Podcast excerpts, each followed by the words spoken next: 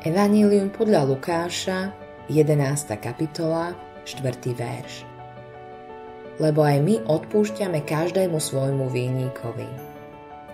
Toto je význanie.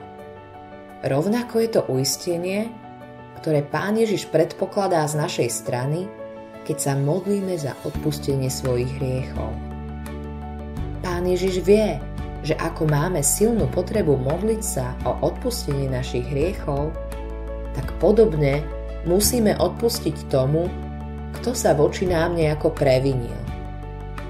To, aký mocný dôraz kladie Pán Ježiš na tento fakt, vidíme aj v jeho reči nahore, a to v slovách, ktoré sa týkajú tejto modlitby voče náši. Lebo ak ľuďom odpustíte ich previnenia, aj vám odpustí váš Otec nebeský. Ale ak neodpustíte ľuďom, ani váš otec neodpustí vám, keď sa previníte. Evangelium podľa Matúša, 6. kapitola, 14. verš. Keď kresťan nechce odpustiť tomu, kto sa k nemu zachoval zle, je jeho vlastná modlitba o odpustenie nepravdivá a nie je úprimná.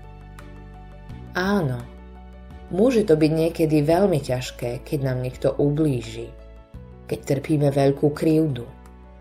Môžeme mať pocit, že nedokážeme odpustiť, aj keď chceme.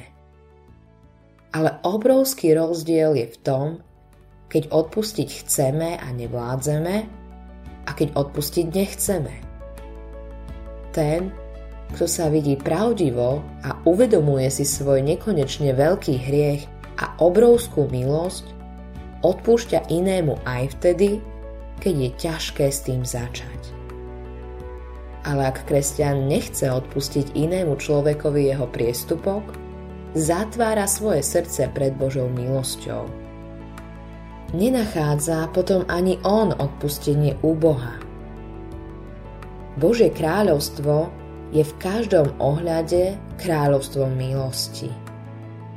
Aj my sme spasení milosťou a myseľ, ktorú sme získali vierou v pána Ježiša, môžeme charakterizovať ako myseľ milosti. Myseľ, ktorú vidíme u pána Ježiša, máme mať aj my pri stretnutí s inými ľuďmi.